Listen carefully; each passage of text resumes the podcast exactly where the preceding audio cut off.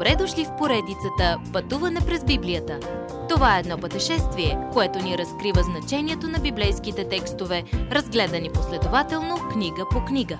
Тълкуването на свещеното писание е от доктор Върнан Маги. Адаптация и прочит, пастор Благовест Николов. За какво е църквата? Невидимата църква се състои от всички вярващи в тялото Христово. Църквата видимо представя себе си на земята като местни събрания, водени от пастири. В новозаветните писма, наречени пастирски писма, апостол Павел пише до двама млади пастири – Тимотей и Тит, за това как да водят църквата, какво е учението на църквата и какъв е характерът на водачите й.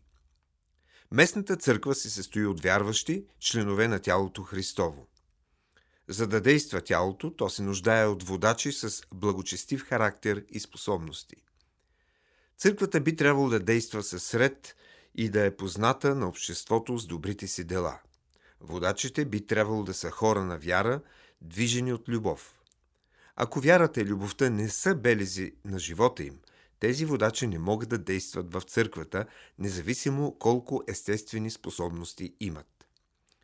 За действието на църквата вътре, поклонението трябва да е правилно. За действието на църквата навън, добрите дела трябва да се изявяват. Поклонението е вътре, делата са навън. Всичко, вършено в местната църква, трябва да се върши в името на Христос и по Негова заповед. Той е главата на църквата. Той е господарят. Можем да сме страшно заети като мравки за Него. Но това няма значение, ако не сме заети в нещата, за които Той ни е казал. Има само едно благовестие и едно учение – учението на църквата. Ако църквата не получава правилното учение, това не е църква, независимо колко дякони, колко старейшини, пастири или водачи на хваление има там. Четири неща са белезите на видимата църква – учение, общение, молитви и Господна вечеря. Ако получаваме Божието Слово, то ще доведе до вяра в Божия народ. Божието Слово ще култивира любов и дейна загриженост за другите сред нас. Хората ще се грижат едни за други от своето чисто сърце, което е противно на старата ни природа и ще докаже, че духът действа сред нас. Ако вярата и любовта липсват, църквата е просто един религиозен клуб. Но ако живеете според Божието Слово – дори формата на църковно управление не е така важна.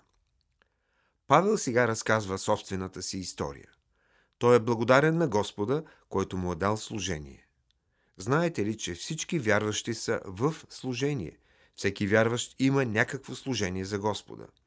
Павел никога не е забравял, че преди да повярва в Христос, той го е мразил. Той е гонил църквата, но Божията милост го е поставил в служение защото го правих невежо в неверието си, казва той. Такива бяхме всички преди да дойдем при Христос. Но Павел бе и ние сме доведени до вяра и любов в Исус Христос чрез Божията благодат. Живеенето на християнския живот не е така просто, както някои биха искали да вярваме. Сблъскваме се с истински опасности в човешките си несъответствия и провали да живеем според вярата си. Затова Павел заръчва на Тимотей да вярва и да е смел, за да живее с Божията сила. Следващият път. Защо трябва да се молим? Уважаеми слушатели! Вие чухте една от програмите в поредицата Пътуване през Библията. Ако ви е допаднало изучаването, заповядайте на www.ttb.bible, където има много и различни програми на български язик – ако свалите нашето мобилно приложение от ttb.bible, ще получите достъп до систематично изучаване на всяка книга от Библията.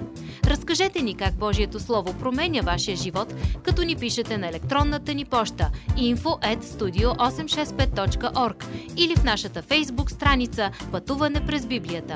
Освен до аудиопрограмите, чрез мобилното приложение ще получите достъп и до различни материали.